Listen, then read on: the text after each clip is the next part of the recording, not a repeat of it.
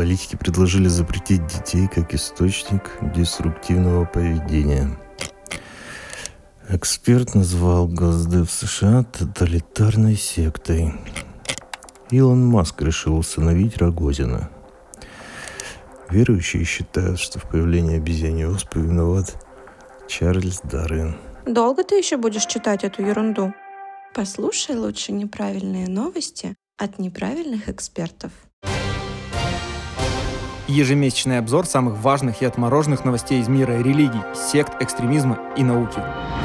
Всем привет! И с вами очередной выпуск подкаста «Неправильные эксперты», где мы обсуждаем неправильные новости за июнь. Казалось бы, что нас может удивить в июне, а, кажется, мы с Сергеем чуть-чуть посидели. Итак, с вами сегодня рассказывают и обсуждают различные новости. Я Михаил Вершин, социальный психолог и консультант по выводу людей из секты радикальных организаций. И социолог Сергей Бредихин, который очень много работает с чиновниками и общественными организациями, выстраивая профилактические работы с группами риска из радикальных сообществ. Всем привет. Ну, я-то посидел только потому, что в июне у меня день рождения, поэтому я стал на год старше. Да у меня тоже. Мы же с вами раки-атеисты. Такая... Не надо, я первый сказал. У меня день рождения у первого, поэтому давайте мое отметим. А, а я старше. Дисклеймер. Все материалы для данного подкаста взяты из открытых источников. Мнение ведущих носит субъективный и личный характер, без цели оскорбления или нанесения вреда деловой репутации и вашей вере. Некоторые высказывания могут вас расстроить или не соответствовать вашей религиозной картине мира. Во время выпуска обсуждаются запрещенные в РФ деструктивные секты, экстремистские и террористические организации, социальные сети и другие деструктивные практики. Если вам нет 18 лет, то этот выпуск точно не для вас. Ну что, Михаил, традиционно начнем с нашей любимой рубрики отечественных новостей. Что там самое интересное у нас? Ну, самая громкая новость, вернее, сначала она была менее громкая, это когда 30 бывших заключенных, которые полгода воевали в рамках контракта с ЧВК «Вагнер», были э, отпущены домой, потому что, ну, как бы выполнили все условия контракта, и у них была погашена судимость. Они участвовали в специальной военной операции в Новороссии. А вот потом, через пару недель нарастающих выступлений в рамках хоррор-канала какого-то, господин Пригожин решил показать Москве большую латную рукавицу. И начался какой-то политический военный трэш в виде попытки военного переворота и господина Пригожина и преданных ему какой-то части вагнеровцев. Закончив все хэппи-эндом, революция не совершилась, кровь много не пролилось, но было очень странно, потому что и так сидишь на параллелях Первой или Второй мировой войны в ожиданиях Третьей мировой войны, а тут прям дни Турбиных. Да, это было действительно странно, и, наверное, одна из таких ярких иллюстраций и метафор этого дня — это танк, застрявший в воротах цирка. Все это выглядело именно так, как танк, который застрял в воротах цирка, а мы с вами наблюдали за этим цирком со стороны. Да, только мы были внутри цирка и не могли оттуда выйти. Какой-то не очень цирк. Верните наши деньги за билеты. Вот именно из-за таких паникеров, как мы с вами, Российский Красный Крест перевел работу горячей линии психологической поддержки в круглосуточный режим. Так что звоните кому нужно, чтобы кукушка не отъехала. Ну, кстати, на эту ситуацию отреагировали все по-разному. Кто-то, в принципе, провел день на даче и только к вечеру обнаружил, что в стране что-то происходит. А некоторые организации довольно оперативно среагировали. Вот, в частности, Российский Красный Крест. Я видел еще несколько организаций, которые выпустили какие-то гайды, какие-то рекомендации, что делать в такой ситуации. Ну, в принципе, это дело хорошее, потому что люди действительно сильно напряглись. Зато Эстония запретила въезд в страну патриарху Кириллу. Я думаю, он, конечно, сильно не расстроился из-за этого, но тем не менее, ему и другим 57 людям запрещен въезд за участие в серьезных нарушениях прав человека или пособничестве в их нарушении. Очень странно. Ну, возможно, патриарх Кирилл и не захотел бы поехать в Эстонию, учитывая, что она в этом месяце легализовала однополые браки и сделала это первой из всех постсоветских стран. Может быть. А митрополит Омский и Таврический Владимир заявил о том, что если ребенок был зачат во время поста, то не стоит ожидать ничего хорошего для этого ребенка. Он считает, что якобы есть какие-то исследования в медицине, что 70% детей, зачатых в пост, шизофреники. Но у меня тут больше вопросов к самому митрополиту. Я думаю, что ему стоит обратиться к медицине, и она, может быть, ему что-то разъяснит. Как, собственно, э, мы нуждаемся в разъяснениях того, почему все чаще пропадают мемориальные знаки о жертвах большого террора с московских фасадов, и не только с московских, из разных городов приходят такие вести, что вот у нас, дескать, была здесь табличка, посвященная жертвам большого террора, а теперь она исчезла.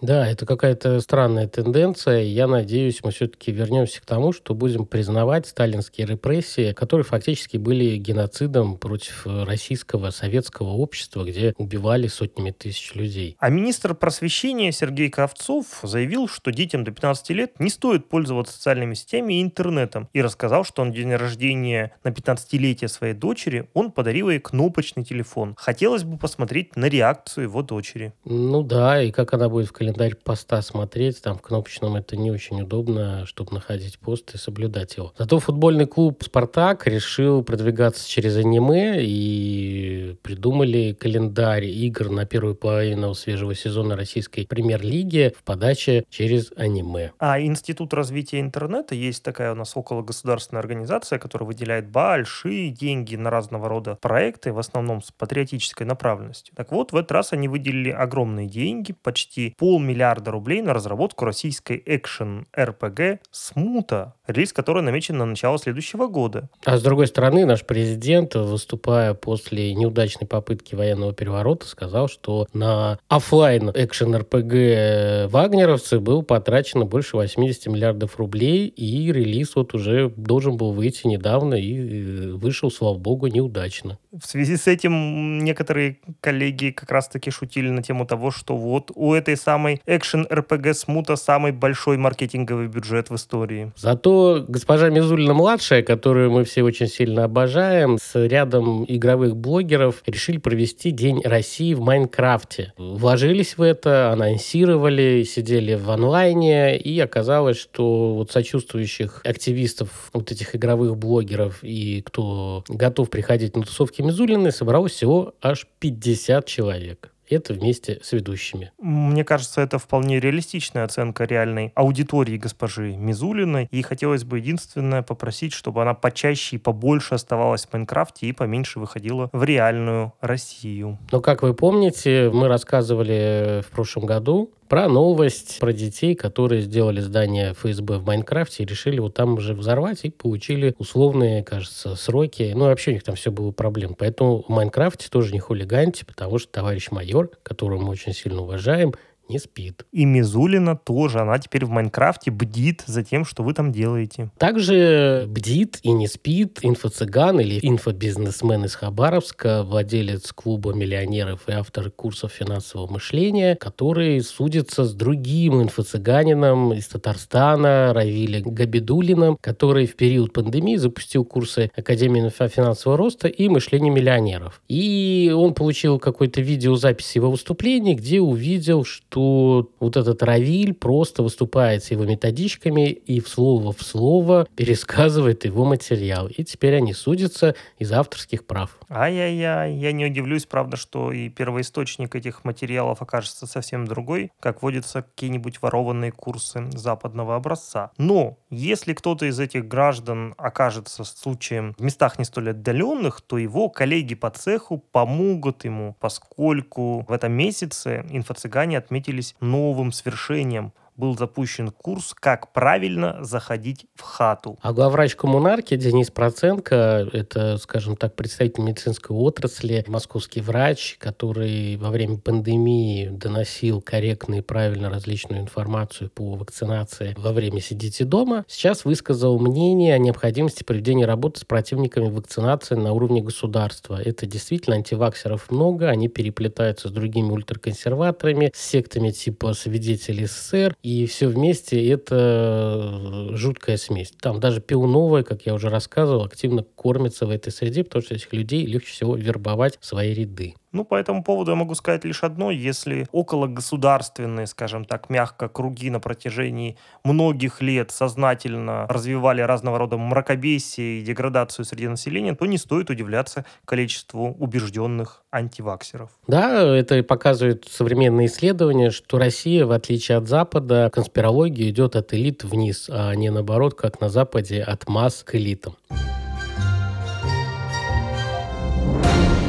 Ну а мы переходим к рубрике «Суды и криминал». И первая новость, которую мы озвучим, касается снова инфо-цыган. Московская УФАС признала рекламу колдуньи. Это даже не инфо-цыгане, это такие классические колдуньи Анны Юсуповой, провидицы Марии Петровны и ясновидящей Анны в газете «Вечерняя Москва» нарушающими требования закона о рекламе. И надо заметить, что нарушали они довольно серьезно, поскольку обещали кардинально изменить жизнь, избавить от порчи, сглаза, вернуть счастье, отвести трагическое событие. Все это быстро и эффективно, что, собственно, по мнению УФАС, не соответствовало действительности. А в Омске впервые в истории нашей страны Мужчина отсудил экстрасенсов 400 тысяч рублей за неудачный приворот. Он увидел по телевизору объявление об оказании услуг по возврату любимых женщин и обратился туда с проблемой, потому что очень хотел вернуть э, даму, которая ушла от него. Компания, кстати, называлась «Шестое чувство», куда он обратился. Там его убедили, что помогут вернуть женщину за 400 тысяч рублей, но ничего не произошло. Он подал в суд, и в итоге суд постановил взыскать э, с этой компании в общей сложности порядка 400 тысяч рублей.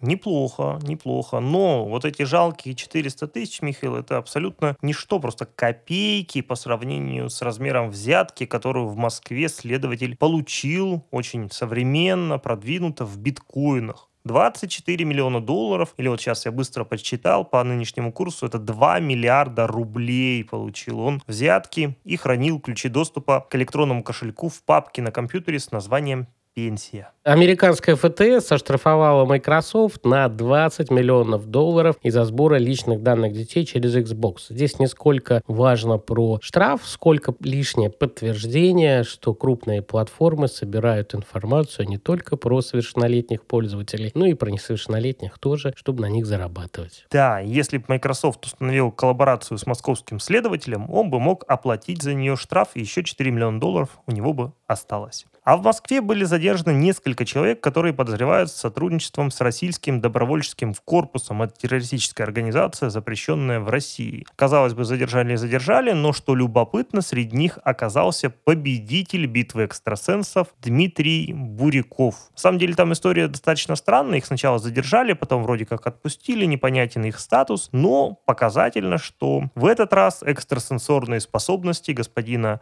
Бурякова подвели. А каталонская полиция долго готовилась и нанесла большой удар по футбольным хулиганам Барсы. Они были арестованы за участие в убийствах, попытках похищения, незаконным владением оружием и вымогательством. Всего было арестовано 25 человек. В самой агрессивной группировке. Еще у них нашли 180 тысяч евро наличными, всякие дорогие часы, автомобили и даже две плантации марихуаны. Ну, как бы это все классика, а вот в Израиле не совсем, скажем так, законопослушные граждане вышли на новый уровень. Там полицейские провели спецоперацию в квартале Джуариш в городе Рамла. В ходе этой операции демонтировали десятки камер наблюдения, благодаря которым криминальные элементы отслеживали действия полиции. Ну вот, нововведение не только на стороне добра, не, не только в рамках всяких технологий в интернете, но и в офлайне камеры прикручивают, чтобы следить. А в Германии похитили украли крест Папы Бенедикта. Это нагрудный крест, и его украли из церкви Святого Освальда в баварском городе Траунштайн. Взломали витрину, и утащили. Этот э, крест Папа Бенедикт XVI завещал своему родному приходу в Баварии после ухода на пенсию в 2013 году. Крест позолоченный всего лишь, но украшен настоящим изумрудом. Стоит порядка 3000 евро, но из-за того, что это именная вещь, на рынке она может стоить до 50 тысяч евро. Да, а вот Конституционный суд рассмотрел обращение от 13 человек, которые оспаривали законность известной статьи КОАП РФ о дискредитации вооруженных сил. Ну, как мы все с вами знаем, на фоне спецоперации власти серьезно закрутили гайки по разным вариантам, и поэтому сегодня критиковать армию или военнослужащих, или действия вооруженных сил, в принципе, по большому счету нельзя, иначе попадешь на серьезные штрафы и другие проблемы. Так вот, КС рассмотрел жалобы и постановил, что вроде как можно Можно указывать на наличие недостатков в армии, но в целом нельзя на основе субъективной оценки ставить под сомнение принятые властями решения и меры. Что очень странно, что, на мой взгляд, полностью противоречит конституционному принципу о свободе слова. Ну и с другой стороны ставит в неудобное положение в связи с той же ситуацией с мятежом господина Пригожина, когда непонятно, кого можно критиковать, а кого нельзя, и кто здесь больше прав, и так далее, и так далее. Ну, как минимум, до того, пока ФСБ не завело дело о попытке госпереворота, которое потом было закрыто через несколько дней на радостях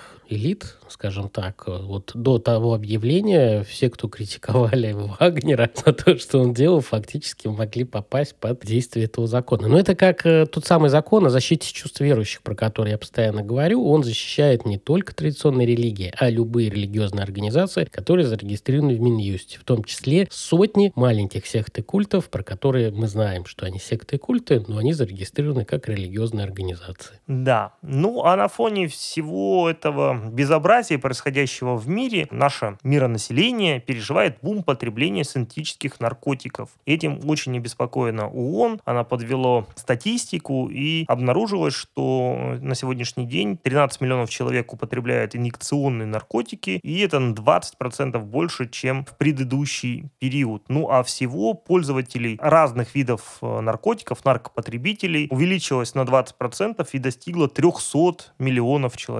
Да, фентанил рулит, и это, конечно, и мед. Это, конечно, очень ужасно, и это сложности для спецслужб и полицейских, потому что при контакте с фентанилом можно впитать через кожу даже смертельную дозу и умереть. Там фактически полицейские в Штатах, где чаще сталкиваются с фентанилом, вынуждены иметь при себе защиту от биологического оружия. Ну что ж, давайте посмотрим, что наука в разного рода опросах и исследованиях может нам предложить для борьбы с этими нехорошими явлениями. Первый опрос, который заинтересовал нас, был посвящен тому, как же наши дорогие россияне относятся к интернету. Исследование, которое провел ФОМ, показало, что впервые доля россиян, которые считают, что интернет скорее вреден, чем полезен, превысила долю тех, кто считает наоборот. Итак, 45% наших сограждан считают, что интернет — это зло для детей. А вот, скажем, в 2015 году расклад был совершенно другим. 51% считал, что интернет полезен, и только 30% что вреден. Да, и основные аргументы, что много ненужной вредной информации, не рассчитанной на детей, там дети перестают думать самостоятельно, начинают хуже учиться. Ну, тут много всяких стереотипов, но недавно было еще другое исследование, я сейчас не назову источник, но статья выходила в ведомостях, кому интересно, что практически 55% контента, комментариев, которые постятся в Рунете, ну и вообще в мировом интернете, это делают боты. То есть это искусственный трафик. И все вместе это, конечно, создает определенную информационную проблему, потому что, ну, фактически каждый второй материал, он носит искусственный характер. По поводу разного рода проблем в интернете и тому, как это можно противостоять, как родителям общаться с современными детьми, а, мы много записывали разных выпусков, посмотрите, переслушайте, тем более, что исследование в ЦИОМ показало, что несмотря на все зло в интернете и разного рода противоречия с родителями, большинство россиян считают свое детство счастливым. 86 процентов. Несчастливыми назвали свое детство лишь каждый десятый россиянин, то есть 12 процентов. Это, в общем-то, в целом противоречит известной западной идее о том, что если у вас были родители, значит, вам обязательно понадобится психотерапевт, хотя, с другой стороны, может говорить и о том, что все мы считаем так или иначе свое детство более приятным, временем, нежели взрослое состояние, где нам приходится работать, заботиться о других людях и вообще заниматься многими вещами, которыми мы в детстве не занимались. Поэтому детство нам видится вполне себе счастливым и беззаботным временем. Заместитель правления Сбербанка, который отвечает за финансовую безопасность и информационную безопасность в Сбербанке, сообщил, что в базах мошенников уже данные на 80 миллионов россиян. Это как раз вот эти все псевдополицейские, псевдослужбы безопасности, которые постоянно нам названивают. Вот 80 миллионов россиян, это у нас получается, ну, две трети, да, если не ошибаюсь, под колпаком. А вот любопытные данные, которые, в принципе, подтверждают, наверное, и наши наблюдения с вами, Михаил, были получены в результате исследования, проведенного Reuters Institute. Согласно этому исследованию, доверие и интерес к новостям в принципе снижается, растет страх дезинформации и растет популярность соцсетей как источника новостей. Причем среди соцсетей такие сервисы, как TikTok и Telegram, выигрывают у более традиционных. Ну, это, конечно, ужасно. Телеграм это нормально пока, а вот то, что ТикТок, новостная информация, это, конечно, очень грустно, потому что мы потихоньку будем превращаться в э, мартышек, которые воспринимают информацию, которая подается в эмоциональном, то есть эмоциональная подача, и тогда нам заходит эта новость. А любая новость, которая не веселит, будет собирать меньше трафика. Хорошо, что у нас много новостей, которые веселят, поступают от наших государственных инициатив. К этой рубрике мы и переходим. Первая новость. Вице-спикер Госдумы Даванков предложил отменить домашнее задание для школьников. Видимо, таким образом он набирает очки перед выборами, поскольку школьники скоро смогут голосовать и дружно побегут на участки, наверное, он считает. Может быть. А во Франции приняли закон о регулировании рекламы у блогеров и борьбе с мошенничеством. Как мы уже говорили вам в прошлых выпусках, такие же более жесткие законы уже приняты в Китае, где просто запрещено блогерам давать медицинские советы и так далее. Так вот, во Франции запретили создавать платный контент, рекламирующий косметические операции, сайты онлайн-ставок на спорт или финансовые продукты, такие как криптовалюты. Блогеры и компании, которые будут пойманы за руку, могут быть осуждены до двух лет тюрьмы и штраф 300 тысяч евро. Ну, на самом деле, наверное, хорошая инициатива. Я думаю, что нашим законодателям, если уж они хотят чего-нибудь э, творить законодательное, стоит присмотреться именно к подобного рода вещам. А так все знают, что по пятницам у нас Генпрокуратура любит пополнять списки на агентов и кого-то запрещать. И я очень долго ждал и не понимал, когда запретят международную правозащитную группу Агору, которая давно участвует в политических баталиях и работает с оппозиционерами. Все, их признали нежелательными. Дождался Михаил, поздравляю, сбылось. А вот кого совсем я не ожидал увидеть в этом списке, и на самом деле для меня это совершенно необъяснимое решение, это признание Генпрокуратурой нежелательным Всемирного фонда дикой природы. Это известнейшая международная организация, одна из старейших экологических организаций, очень авторитетная, и на самом деле у них, ну, на мой взгляд, много замечательных инициатив по сохранению действительно дикой природы. Почему ее признали нежелательной, каких-то внятных объяснений, мне кажется, мы так и не увидели. Я слышал только, что какие-то противодействия у них по развитию так называемой русской Арктики, что они протестовали там против каких-то ремонтных работ или строительства чего-то еще, и что якобы они занимаются политической деятельностью. Я согласен, что Greenpeace может заниматься политической деятельностью, еще кто-то, но не Всемирный фонд природы. Я здесь тоже удивлен, и логотип с пандой теперь нельзя нигде использовать, и, соответственно, если нас слушают представители НКО, у кого такой логотипчик висит, лучше снять. Да, при том, что этот фонд поддерживал в том числе и наше государство, и я помню, как буквально совсем недавно в крупнейших вузах нашего города висели их замечательные баннеры, там, с тиграми и так далее. То есть, ну, вот, странное решение, странное. Странный июнь, странное решение. Точно так. А переходим мы к странным новостям странных регионов России. Начнем с самого... Самый странный регион. Михаил, пожалуйста. Начнем с самого странного региона. Это Самара, где дети Лады Русь, она же и Пиунова, судятся с ее помощницей, которая отжимает квартиру, которую Пиунова э, оформила на нее до того момента, как ушла в бега и была в федеральном розыске, а ее бывшая помощница, видать, поняла, что Пиунова, скорее всего, не вернется в Россию, потому что ее сразу посадят за кучу преступлений и нарушений, и решила квартиру не отдавать, а продать. И вот э, родственники Пиуновой, которые остались, они сейчас с этим борются. Самарские остановки обклеены разными петициями, что это верх мировой несправедливости. Но разве что про рептилоидов не пишут. Э, но вот эту помощницу называют бровистка, потому что она работает в парикмахерской и выщипывает брови. Теперь она будет чуть богаче. Ну, а рептилоиды наступают, что называется. Да, потому а... что у них нету бровей им выщипали. Конечно, здесь все связано. А вот мэрия Перми отметилась в этом месяце очень-очень странными делами. Она зачем-то поддержала проект компании, которая связана с известной украинской религиозной сектой Алатра, которая, в частности,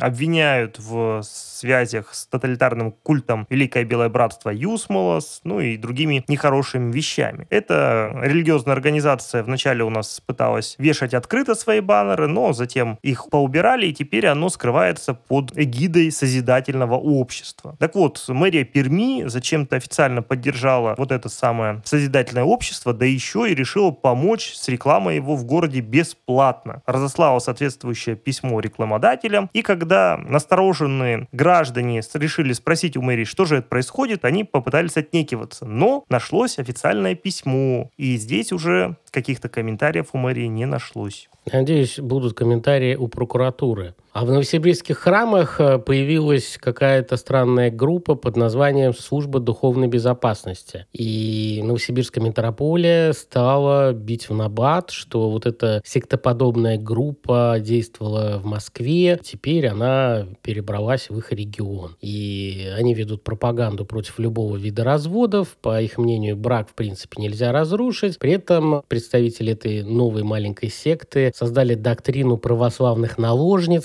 согласно которой, если мужчину оставила женщина, то он может завести любовницу в статусе наложницы. И проводит поместные соборы, где осуждают прелюбодейную ересь. Ну, короче, все как обычно. Маленький секс-культ, который прикрывается православием. Ну что ж, э, главное людям не скучно. Так же, как не скучно в мире, давайте посмотрим, что же там происходит интересного. Ну, там также в странном маленьком регионе Самара, про который вы постоянно подсовываете мне новость, ушла от нас Мормонская церковь. Она упразднила три округа в России, в том числе и Самарский, который был создан в 2015 году, но на самом деле существовал намного раньше. Волгоградский, был создан в 2002 году и тоже там прерывался. И Владивостокский. Ну, как мы это уже говорили в других новостях, сейчас представители вот этих э, американских сект типа мормонов и запрещенных свидетелей Иеговы активно используют возможность политического убежища и получают пачками визы уезжают в страну прекрасной демократии, где все друг друга любят и уважают. Но только если вы граждане этой страны. Мы не будем называть эту прекрасную страну, но все вы поняли, что она у нас в самом сердечке. USA, Михаила. USA. Отработал. Возьми денежку. Молодец. Я ее положу в папочку пенсия.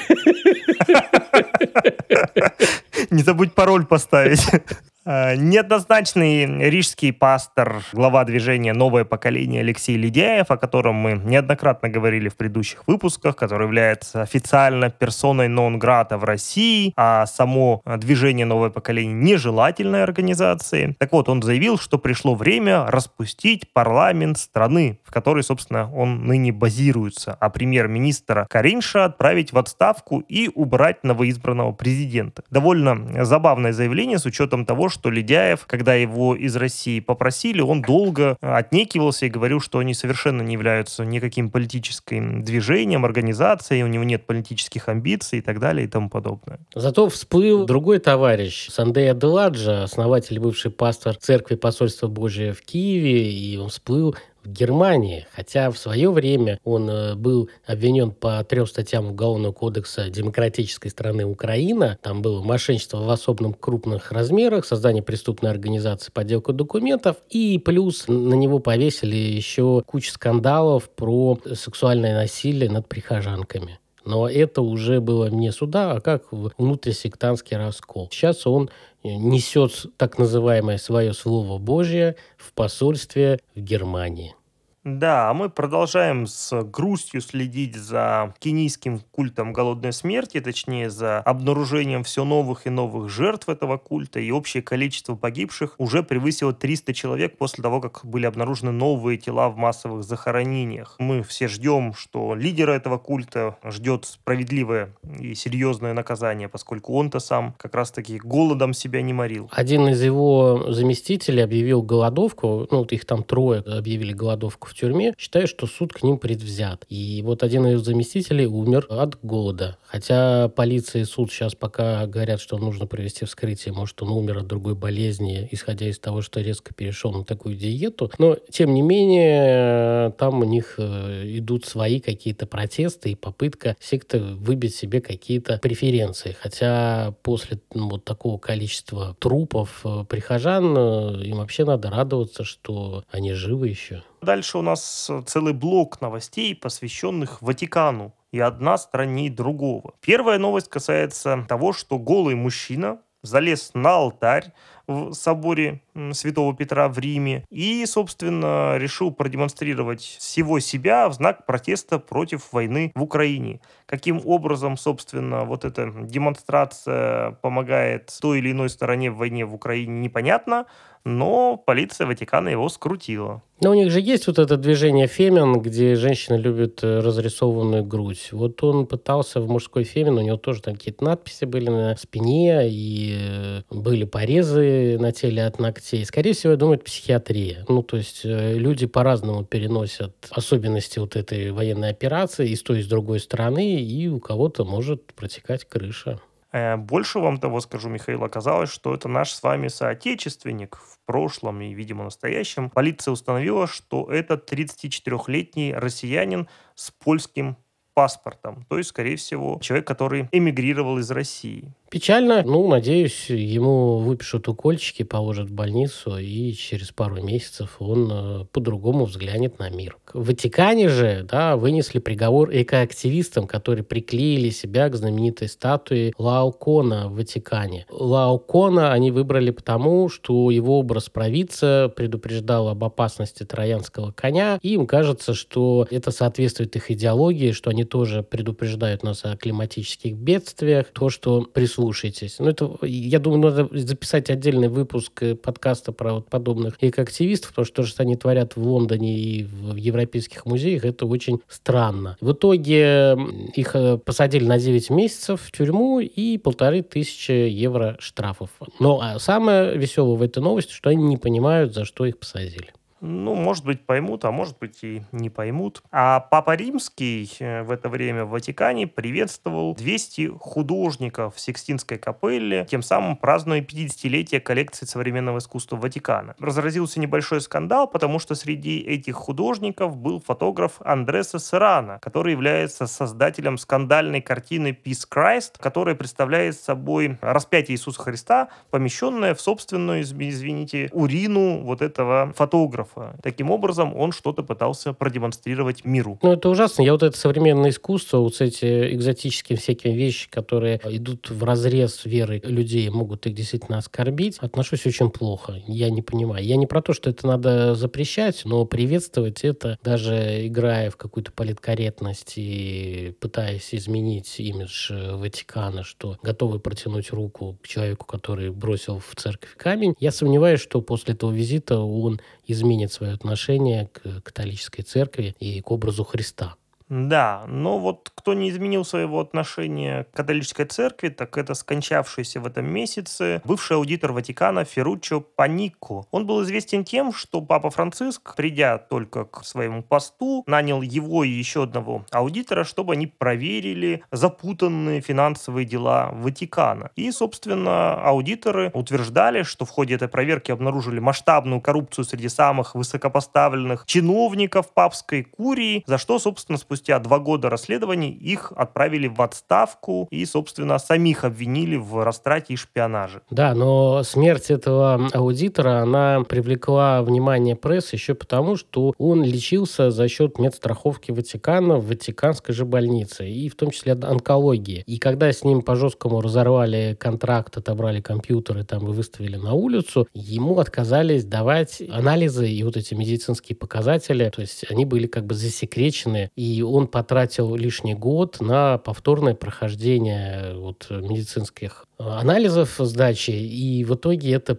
привело, что он потерял вот эту возможность вылечить свою онкологию и вот умер, можно сказать, из такой административной мести со стороны некоторых руководителей аппарата в Ватикане. Ну, это, конечно, ужасно, поскольку со здоровьем и жизнью людей, наверное, не стоит таким образом обращаться. Я думаю, что для таких людей предусмотрены свои рейсы в ад. Собственно, в Польше один из таких рейсов отменили в этот раз. Там ходил автобус под номером 666, и ходил он в город Хель, которое созвучно с английским hell, то есть ад. И местные, собственно, считали, что это действительно какой-то нехороший знак, и просили отменить э, или изменить что-то. И теперь он переименован. Теперь это автобус номер 669. Я как новофрейдист могу что-то пошлое сказать, что теперь это автобус ассоциируется с кое-чем другим. А хитрый испанский ученый попал в определенный скандал, так как кое-кто из журналистов посчитал количество его научных статей. И оказалось, что он выпускал по одной статье каждые два дня, чтобы накрутить научную статистику, по которой его оценят на работе. А вот этот преподаватель в университете Вига опубликовал за 2022 год 176 научных работ, где фигурирует как автор или соавтор. Многие из них за пределами его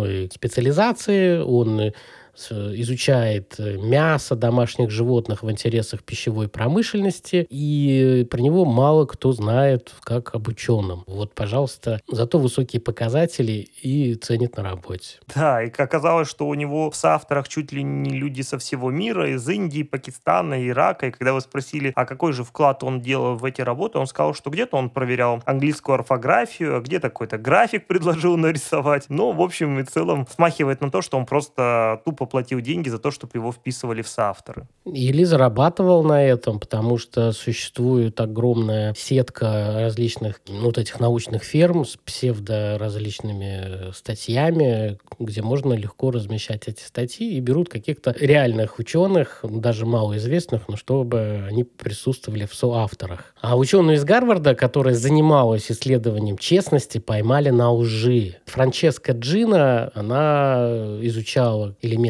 честности в поведении людей, и оказалось, что часть своих результатов исследований она выдумала. Она просто сильно увлеклась темой и решила проверить на практике. Профдеформация. Да, и вот профдеформация, точнее определенные культурные особенности, которые нам, наверное, трудно понять, происходят в индийском штате Утар-Прадеш, где от сердечного приступа во время церемонии бракосочетания умерла девушка. Ну, казалось бы, да, трагичное дело, надо остановить свадьбу, соответственно, начать подготовку к похоронам, но там все по-другому, и поэтому родственники собрались и быстро порешали эту проблему, решив заменить умершую ее младшей сестрой Нишей. И прям-таки сразу и продолжили церемонию, поменяв одну девушку на другую, а, собственно, погибшая девушка в это время лежала в отдельной комнате и позже была кремирована. Вот такой вот веселый праздник. Ну да, чтобы салат с карри не испортился, второй раз не делать. В Нигерии начали принимать оплату за школу мусором. Так хотят сделать образование доступнее, а мегаполис чище. Не дай бог наши чиновники про это задумаются.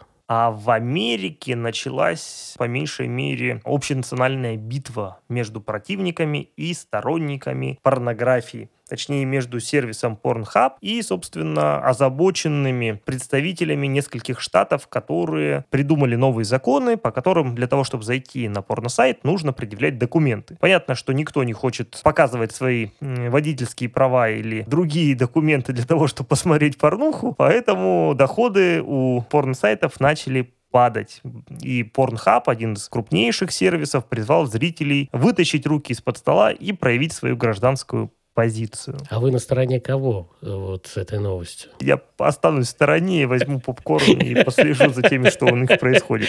Но я думаю, что порнография победит. Она вообще двигатель всего интернета, как известно, поэтому и здесь, я думаю, она победит. Может быть, кто-то слушателей не знает, но были такие кассеты Битакам, на них очень много работают телевизионщиков или работало телевизионщиков, и э, кассеты VHS. И вот эти два формата шли в ноздря в ноздрю в начале начале 90-х годов. И ВЧС э, благодаря тому, что порнуха была на их носителях. Продолжая эту же новость, в пяти штатах США внедряют антипорно приложение, которое будет следить за тем, чтобы фигуранты уголовных дел не смотрели порнографию. Она делает скриншоты с устройств каждую минуту, следит за трафиком и блокирует доступ к сайтам нехорошей направленности. Я думаю, что на людях с уголовными делами это только отрабатывается, а потом будут внедрять приложение дальше. Да-да-да, большой брат не остановится. Зато умер очень известный террорист-одиночка под именем, мы его знаем, Унабомбер. Он умер в тюрьме, а это Теодор Качинский, рассылал бомбы и писал различные манифесты, пока его не сдал его родной брат, если не ошибаюсь, узнал по некоторым формулировкам в, в одном манифесте и э, сообщил полиции. Да, я думаю, что когда-нибудь мы тоже сделаем выпуск, посвященный этому человеку, потому что это очень неординарная личность, он математический гений, на которого делали большие ставки, но затем он решил бороться с миром путем террора. А другой гений финансов и инвестиций Джордж Сорос передает контроль над своей фондовой империей, институтом открытого общества, который очень сильно любит и не любит в нашей стране, одному из младших сыновей. Причем старших он давно прокатил, они ему не нравятся, а вот Машенька очень любит и передал ему бразды правления. Поэтому, я думаю, буквально через год или два мы увидим скачок активности клана Соросов э, в различных политических э, и образовательных, еще каких-то проектах на территории всего мира. Да, а вот кто этого, скорее всего, не увидит, так это румынский посол в Кении, которого отозвали из страны после российских заявлений. Как пишут СМИ, во время встречи с э, коллегами, увидев обезьяну, которая подбежала к коллегам, он сказал буквально следующее. К нам присоединяется африканская группа юмор его не оценили и из стороны попросили выйти. Да, но вообще скоро все будет заменяться искусственным интеллектом, не только антипорно-приложениями. Искусственный интеллект чат GPT провел церковную службу в Германии. Он предстал в образе темнокожего пастора. Неплохо, неплохо, но у чат GPT есть и много других применений. Некоторые из них на самом деле серьезные и полезные. Так американские врачи консультируются с этим чатом для того, чтобы наиболее корректно сообщить тяжело больным пациентам об их состоянии. И по их мнению, это серьезное подспорье в этой непростой задаче. С другой стороны, различные стартапы пытаются зарабатывать деньги и внедрять новые технологии в те практики, которые, казалось бы, должны проходить между человеком и человеком человеком. И стартап Купит Бот, э, от слова Купидон, открыли бывшие сотрудники Тиндера, запустили чат-бот. Он сам ищет в приложениях для знакомств подходящие профили, переписывается с женщинами, развлекает их переписками, назначает свидание от вашего имени. Вам только нужно прийти на это свидание. Как там в мультике вы что, и кушать за меня будете?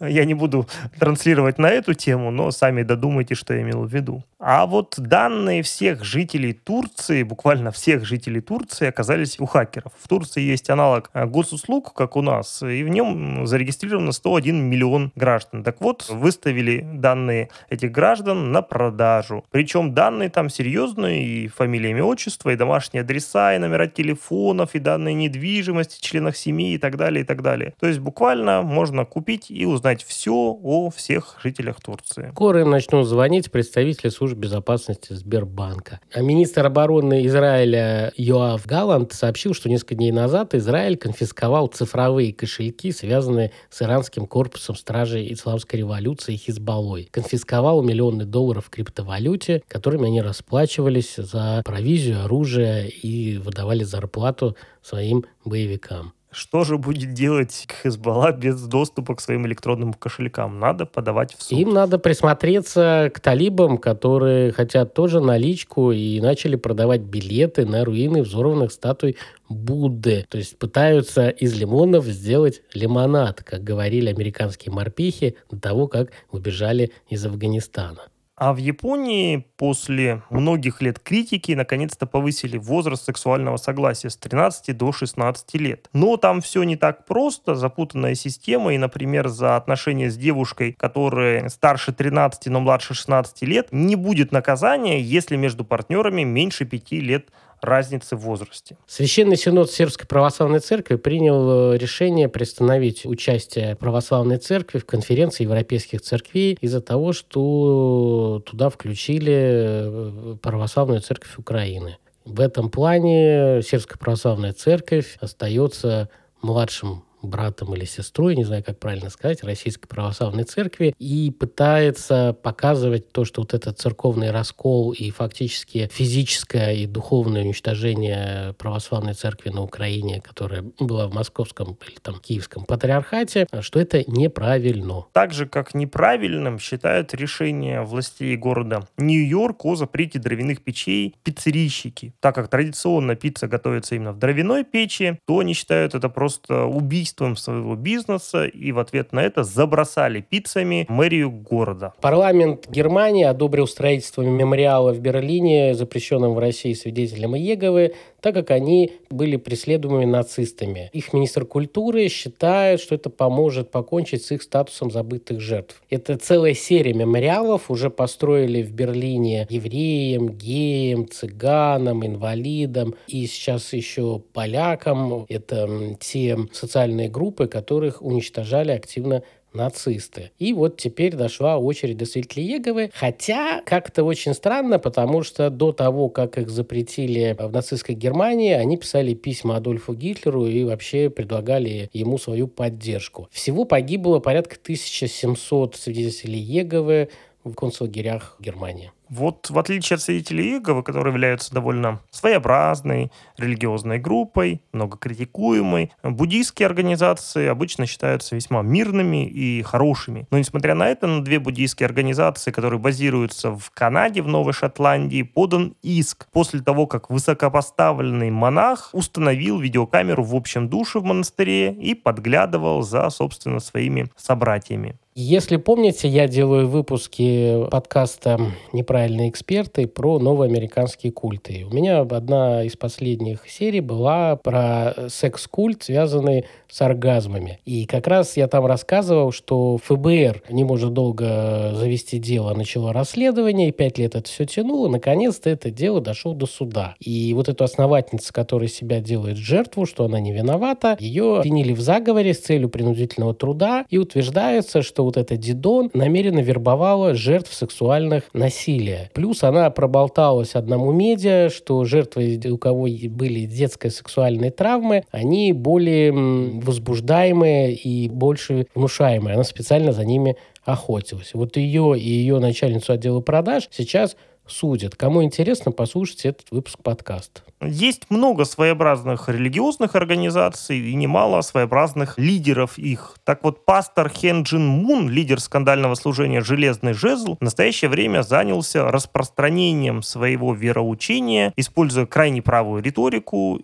и серию диких малобюджетных музыкальных клипов, где он стоит с оружием в руках, сзади него прихожане его церкви также вооруженные, и он читает рэп о том, как детям промывают мозги, восхваляет консервативных женщин и так далее и тому подобное. Его видео настолько дикие, что даже YouTube их начал удалять. А ФСБ пресекла работу религиозной протурецкой организации Сулейман Джилар в Санкт-Петербурге. В ведомстве пояснили, что эта организация выступает выступает за создание единого исламского государства Великий Туран, который включал бы в себя также мусульманские и туркоязычные регионы России. Обучение проходило по системе полного пансиона с постоянным проживанием детей. В основном это были дети семей иммигрантов из стран СНГ, и они жили непосредственно в так называемом медресе. При этом миссионерская деятельность осуществлялась без лицензии и договоров с родителями, а учеников эпизодически лупили преподаватели. А, вот мы сегодня уже говорили о запрете деятельности ряда организаций. Так вот, еще одна организация в этом месяце была признана нежелательной на территории Российской Федерации. Это Международная религиозная организация «Завет церквей TCCN» из США. Ее возглавляет наш с вами соотечественник или бывший соотечественник, ныне гражданин США Андрей Шаповалов, который, по мнению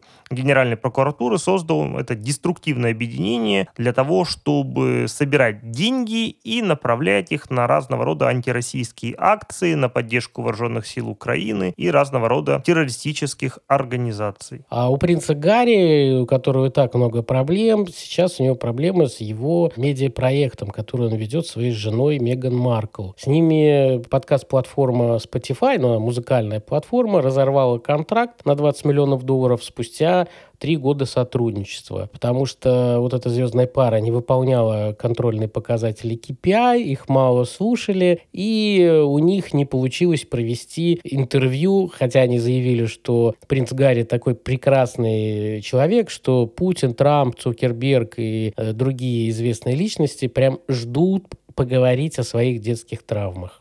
Эх, не с теми подкастерами связался Spotify. Мы бы с вами, Михаил, за 20 миллионов долларов и с Путиным бы поговорили, и Цукерберга бы точно расспросили о всех его травмах. А возможно бы Пригожин нам бы рассказал что-то за часть этой суммы про свое детство. Возможно. Но пока не судьба. Spotify, если что, наши e-mail вы знаете, пишите нам, и мы обязательно очень неправильно расскажем вам о всех темах, как мы всегда делаем в нашем подкасте «Неправильные эксперты». Слушайте нас, подписывайтесь, пишите нам отзывы, потому что они для нас очень важны. Рекомендуйте нас своим друзьям. А в следующем месяце мы вам обязательно расскажем трэшевые новости за июль. Пока-пока. Пока-пока.